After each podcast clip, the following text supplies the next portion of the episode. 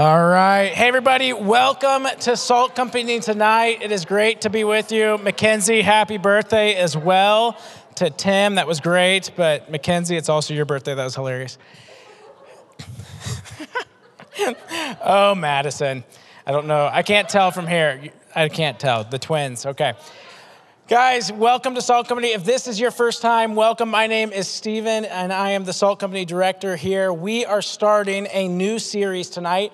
It is in the life of Abraham. So grab your Bibles. We will be in Genesis tonight. Genesis, thankfully, is super easy to find. First book of the Bible, just a couple pages in.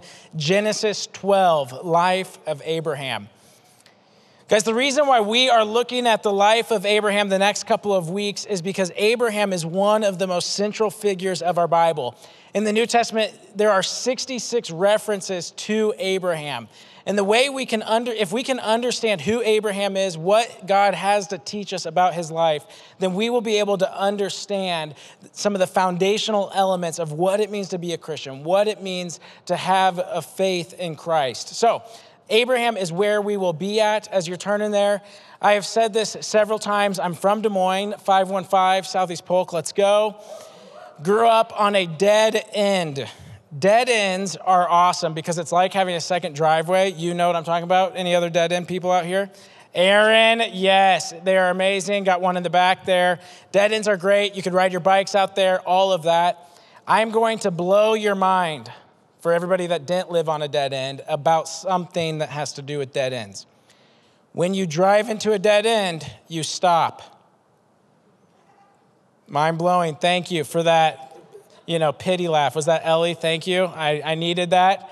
That really helped me there. Guys, mind blowing. Actually, it's very obvious. Dead ends, the way dead ends work is you drive in and you stop.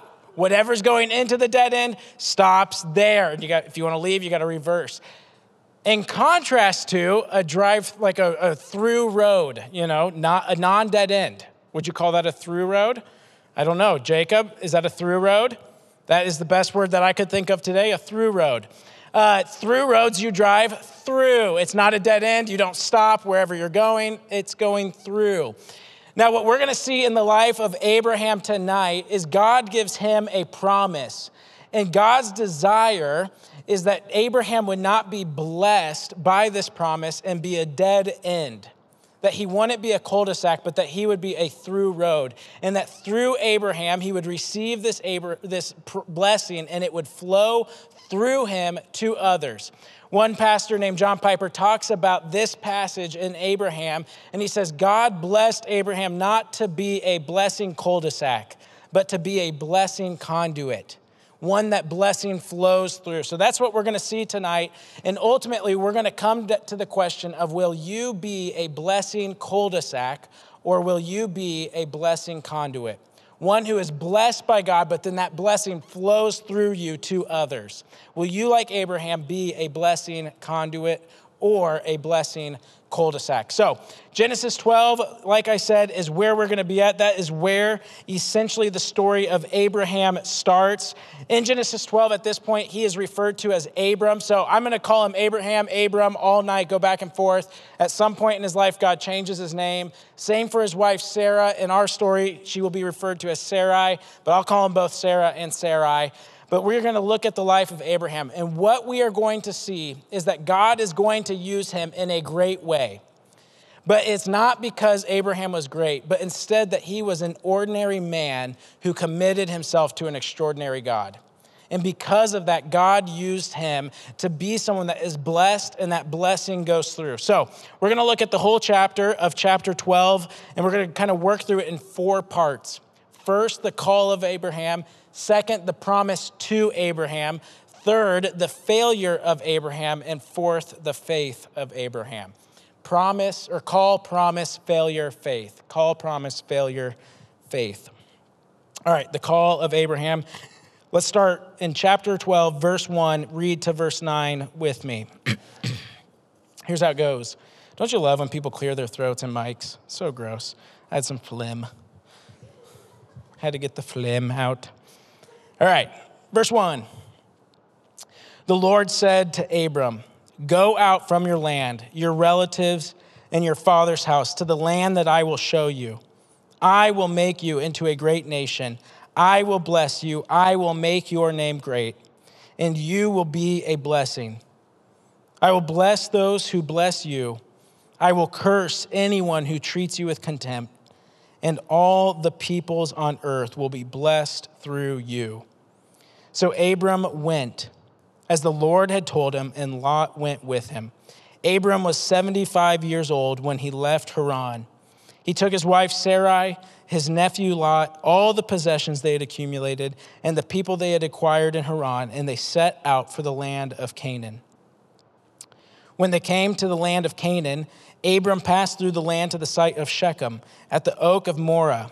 At that time, the Canaanites were in the land. The Lord appeared to Abram and said to him, To your offspring I will give this land. So he built an altar there to the Lord who had appeared to him. From there, he moved on to the hill country east of Bethel and pitched his tent. With Bethel on the west and Ai on the east, he built an altar to the Lord there, and he called on the name of the Lord. Then Abram journeyed by stages to the Negev. Okay, the call of Abram. So we see in verse 1, God comes to Abram. It says this The Lord said to Abram, Go out from your land, your relatives, your father's house, to the land that I will show you. God shows up to this guy named Abram and calls him. And the call involved two things. It involved both him leaving something. So in Abram's case, it meant leaving the land that he was in, your relatives, your father's house, to and to somewhere, to the land that God would show you. This is the call of Abram, where God calls Abram to leave and to go. So, who is Abram? At this point in our Bibles, 12 chapters in, we know very little about Abram. In fact, we know only what is two paragraphs above chapter 12 and chapter 11. That's all we know about Abram. So, basically, if you look at 1127, here's what we know about Abram. His dad's name's Terah. He's got a brother Nahor, a brother Haran. His brother Haran has a son named Lot. Haran died in the land of Ur of the Chaldeans. All right. Good to know. Abram and Nahor got married. Abram's wife's name's Sarai. Nahor's wife's Milcah. Good to know. Uh, the daughter of Haran must be a different Haran because that would be kind of messed up. Because if you didn't catch, I know there's a lot of names here. Nahor and Haran are brothers. Nahor marries Milcah, the daughter of Haran. Probably a different Haran. Again, be jacked up. Sarai was unable to conceive. She did not have a child, verse 30. Then they move. Terah moves his family. Terah takes Abram his grand, and his grandson Lot, his daughters in law. They move from Ur to Haran in the land of Canaan, and then Terah dies there. That's what we know about Abram so far. Here's a guy, he's married to Sarai. His brother dies. He semi adopts his nephew Lot. At some point in their life, they move from Ur and move to Haran. Other places we find out that they're not God followers, they're actually pagan worshipers. Joshua 24 2 tells us that him and his brothers worshiped other gods. And here he is at the age of 75, living in the land of Haran. And you could say at this point in his life, he's basically a nobody, basically lived a mundane, average, normal, somewhat meaningless life. Him and Sarah are at the end of their life, at the age of 75, and Sarah's a little bit younger, but they're at the end of their life, and they have basically lived a very normal, pagan, obscure, meaningless life. No one will remember them. They are living a very forgettable life. The most eventful thing in Abram's life at this point is basically he moved once from Ur to Haran. Good job, Abram got married to Sarai, but they have no kids. Nobody will remember them. They have basically lived a normal, pagan, forgettable life. And this is who God shows up to. I mean, think about your grandparents who are 75. It's like, man, okay, they are coming to the end of their life, and it's at this point that God steps in to Abram's life and he says, hey, go. Leave your land, leave your relatives, leave your father's house, and go to the land that I will show you. That is who Abram is. He is a nobody from nowhere with really nothing to show for his life. And God shows up to him and says, I'm going to use you, go. So, what could make Abram and Sarah move? At this point in their life, right? They're so settled. They're basically, in their minds, in, in, at the end of their life, what would make them move? It's the promise of God that they receive. Look at this second part of our passage, the promise of God. So start back in verse 1. It says, The Lord said to Abram, Go out from your land, your relatives, and your father's house. I will make you into a great nation. I will bless you. I will make your name great, and you will be a blessing. I will bless those who bless you. I will curse anyone who treats you with contempt, and all the peoples on the earth will be blessed through you. Essentially, there's three elements to this promise that God gives to Abraham. The first element was the promise of land. So at the end of verse one, it says, Go into the land I will show you. And then verse seven, what does it say? It says, The Lord appeared to Abram and said, To your offspring I will give this land. So the first element of the promise is the promise of land. Now, why does that matter? Why would that be something that would be so compelling that you would move your whole life and follow this God that you've never worshiped? Well, land represented a place of security. It's a place of home, a place of belonging, of peace. And imagine what your life would be, out, be like without land. The same level of insecurity that you would have if you didn't know where you were going to sleep tonight would be the sense of insecurity Abram and Sarah would have without land. Land is incredibly important. It's this, like I said, a place of security, of rest, of peace, of comfort. It's home. The same things that you feel when you get home is what land represents. So the promise of land is a promise for security, a promise for peace. The second element to the promise is a name. Look at verse 2. It says, I will make you into a great nation. I will bless you. I will make your name great. Nation and name go hand in hand. Think about this. In order for to be remembered in Abram's mind, in order for his name to continue, what would he need? He would need a child, and a spe- specifically a son to carry on the family name. And here Sarah and Abram are at 75 years old, and they're like, We have no child, we have no heir, we have no one to pass our legacy on to. We're gonna be forgotten we are going to basically have lived a meaningless life in their mind. So, the promise of a name is a promise for significance, a promise to have a meaningful, worthwhile life that mattered. So, Abram gets these two promises a promise for land, security, and peace, a promise for a name, significance, and a meaningful life a life that hey we're gonna, i'm going to make you into a great nation. Your offspring will come and through that your name will continue and you will have significance in a life that mattered and has meaning. That's promise one and promise two. Promise three is the promise to be a blessing. Abram would be a blessing. Look at verse three. It says i will bless those who bless you. I will curse anyone who treats you with contempt and all the peoples on earth will be blessed through you God comes to Abram and says, I will bless you. I'll give you land, I'll give you a name, but I don't want that blessing to stop with you. I don't want you to be a blessing dead end. I want that blessing to flow through you to all the peoples on earth.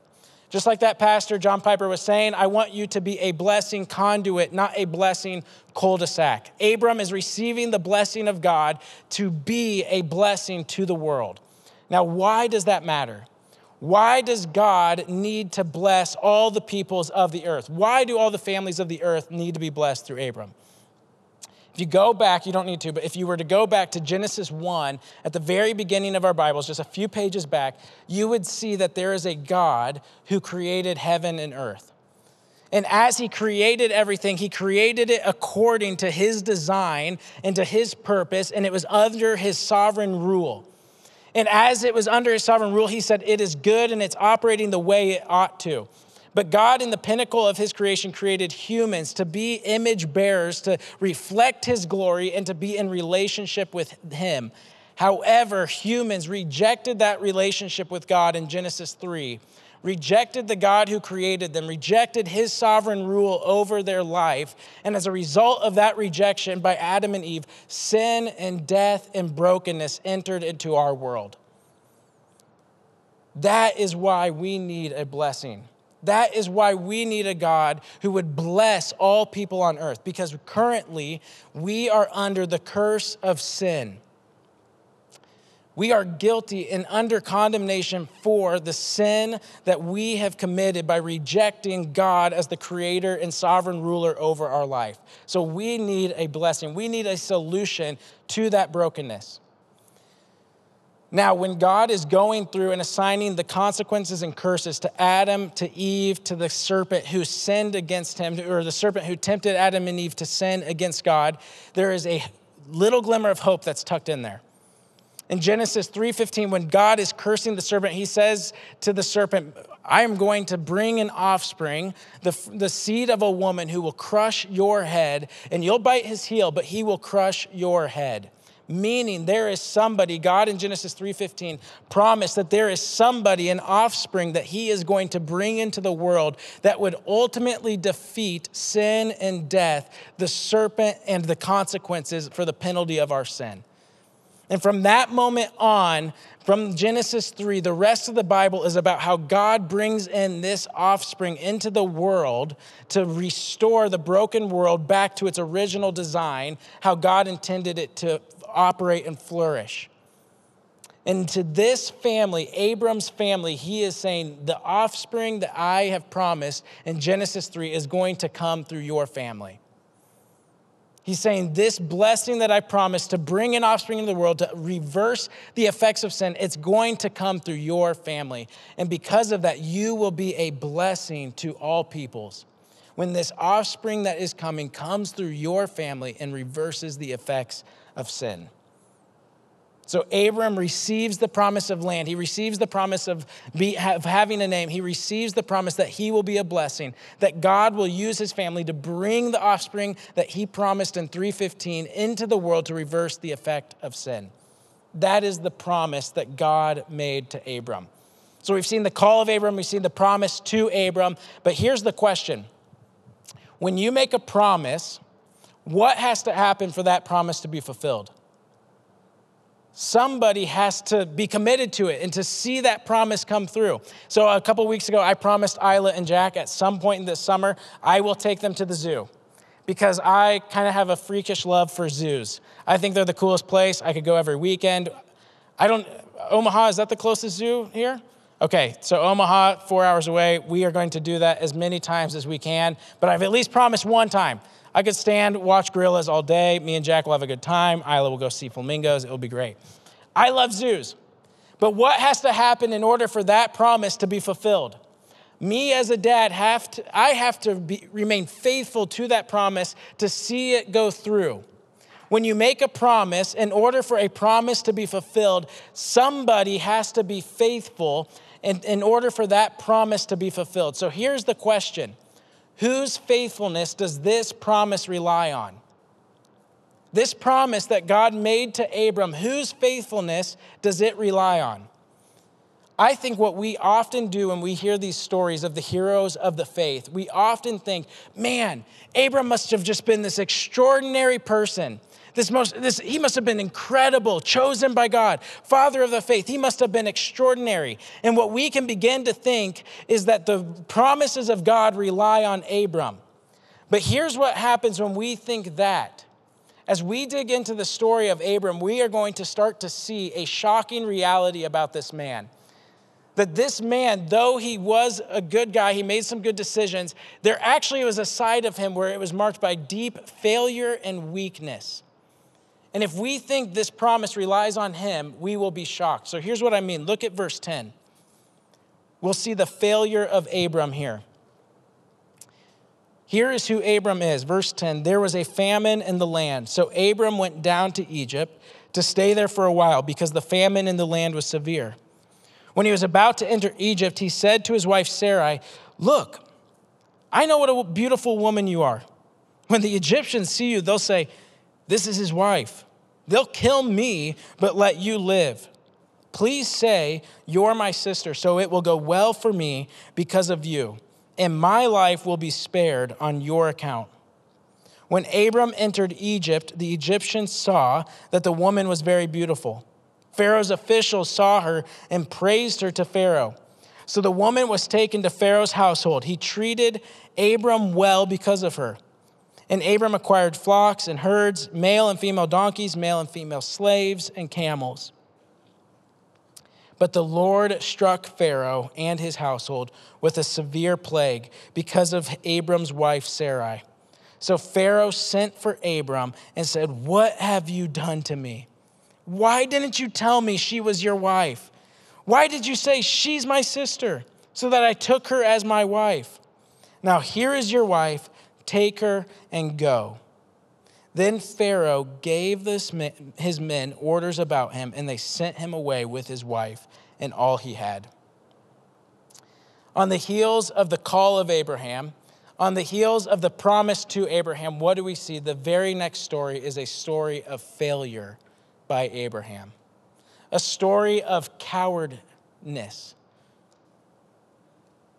Abraham is marked by great cowardice in this story. He was a straight up coward. What happened? A famine comes in the land. He looks at Sarah, his wife, who apparently is beautiful, and he thinks, you know what? We're going to get to Egypt. These guys are going to kill me and take you. So, Sarah, here's what I need you to do for me. I need you to tell them you're my sister so that when we get there, they won't kill me and my life will be spared on your account. And so, sure enough, they get to Egypt, and what happens? That exactly what Abram thought would happen happens. They see Sarah, they think she's beautiful, they take her in to Pharaoh. Abram, they think, is her brother, and he's good to go. And Sarah is put in an incredibly vulnerable and dangerous and compromised position for the sake of Abram.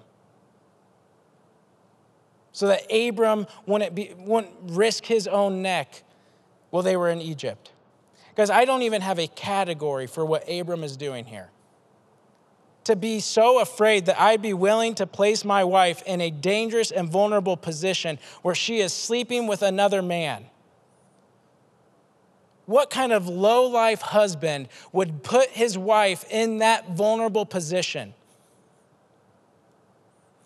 Like, I, I, don't even know. Like, for me, it's like I'm not even the greatest husband on earth, but I feel like I would never do that. Like, what kind of guy would put his wife in a vulnerable position where she is sleeping with another man because he's afraid of what might happen to him? This is a moment of extreme cowardice by Abraham. And look what's happening to him while she's sleeping with Pharaoh. What's happening? Verse 16. He's treated well because of her.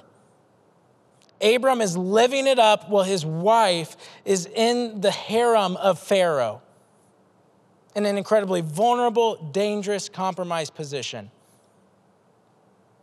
And we read that, and what is even more shocking is this will not be the only time Abram messes up.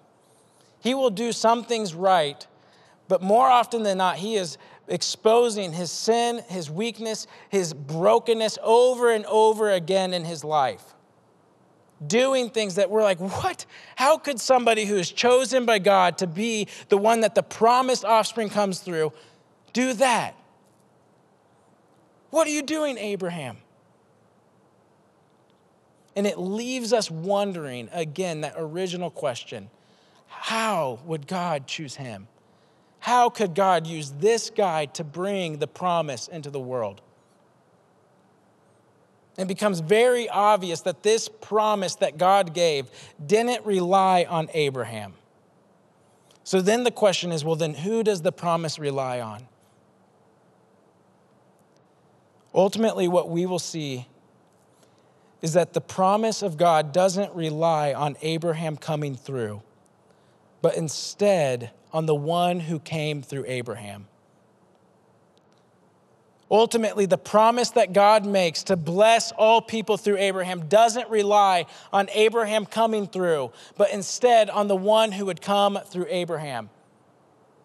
You see, God makes this promise to somebody who's from nowhere, to somebody who doesn't really have anything, and to somebody who has made a lot of mistakes and will continue to make a lot of mistakes. But God, by choosing this man, is showing that God can use Abraham in a great way, not because Abraham is extraordinary, but because he was committed by faith to an extraordinary God. That he heard this promise and believed by faith that God would bring it about through the offspring that he promised. And that God would one day leave his heavenly homeland and that one day his name would be despised and dejected. And that one day he would not be blessed, but instead would be cursed on a tree. that he would be the great bridegroom who left his heavenly homeland and come to earth, the land that he created, to redeem for himself the people that he desperately loved. Guys, you see, Jesus is the offspring who left the homeland of heaven, whose name was despised and dejected and mocked, who wasn't blessed but was cursed, and who was the great bridegroom that we needed, who came to earth and died for us so that we could have a relationship with God. It's in Jesus that God's promise was ultimately fulfilled. And what we find in Jesus is the exact opposite of Abram where Abram looked at Sarah and said, Hey, my life will be spared on account of you. And then put his wife in, a, in harm's way. Jesus instead looked at his bride, the church, and said, Hey, your life will be spared on account of me. And then put himself in harm's way for us. Our life was spared on the account of Jesus who went to the cross to die for us so that we could have life. Jesus experienced death so that we could have life, so that we could experience the blessing that came through the family of Abraham. But not only we experience the blessing of salvation that's in Christ, but that that blessing would flow then through us to other people. You see, Abraham, like I said, was used in a great way by God, not because he was extraordinary, but because he committed himself to an extraordinary God. He was a very ordinary man. From nowhere, he was nobody, and he had done some pretty jacked up things. But by faith, he committed himself to a great God whose promise to bring an offspring to save the world fueled his life to be a blessing to others. And the question for us tonight is will you be a blessing cul de sac or will you be a blessing conduit? As one who has seen the great God that we have, who promised to bring about salvation through the great offspring of Abraham, the true bridegroom who would put himself in harm's way so that we could have life, will you commit to him by faith and be a blessing conduit, one who has been blessed by Christ to then bless others? Or will you be a blessing cul de sac? You see, what produces blessing cul de sac, I think, is a tendency for us to try to be the hero of our own story. We're going to see Abraham is a part of all of his stories. It's the stories of Abraham. But very rarely is he the hero of those stories. In this story, who saved Sarah? Well, ultimately, it was God intervening by bringing a plague on, on Pharaoh's family. We're going to see in a couple weeks who ultimately brings a son, the, uh, the next offspring, Isaac, for Abraham and Sarah. It's God. All the while, Abraham and Sarah are trying to take matters into their own hand. We're going to see in three weeks from now who provides a ram so Isaac isn't sacrificed. It's God. Every step of the way, though it's a story that involves Abraham, he is not the hero of his own story. But what makes him a hero of the faith is that he put his faith in the hero of the story. The story that there is a God who loves you and created you. And though we have all rejected him, he brought redemption into our world. And now we have the hope that one day he will restore a broken world back to its original design. And that we will be in his family and he will be our God. That is the great story that God is inviting you into. And it's not because you are extraordinary that you can be a part of it. But like Abraham, you are an ordinary person. But what is required to be used by God is to humbly say, God, I commit to you in faith. I commit to you as an extraordinary God to use me, a very ordinary person.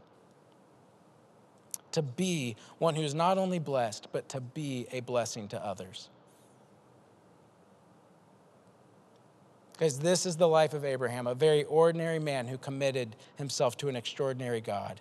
And because of that, God used him in an extraordinary way to shape our faith. Will we likewise see our lives as very ordinary, not being about ourselves, but being about the hero of the story, and live for his glory and for the good of others? Not being blessing cul de sacs, but being blessing conduits. Receiving the blessing of Christ, and then letting that flow through us and not being ones who the blessing of Christ ends with us. Let's pray. God, thank you for this story of Abraham and of Sarah and the promise that you gave to them. God, that as the chaos and darkness was swirling around them in the world, that you stepped in and intervened and promised to them that through their family you would bring the great offspring of Abraham who would leave his home and come to us, whose name would be despised, who would be cursed, but also that we could have life in him. God, I pray that we would be people that, in light of that, wouldn't try to make our life about ourselves. We wouldn't try to be the hero of our own story. But instead, we would see the significant role that we get to play in the story that's not about us, but a story about a great God who redeemed a people for himself. God, I pray that we won't allow fear or insecurity to move us to a place of thinking that we can't be used by you but instead, we would see an example here of you using a very ordinary, broken, messed up man who committed himself to the promise of God, who committed himself to an extraordinary God and was used by you. Not because there was anything he brought to the table, but because he committed himself in faith to the great God that we have. Amen.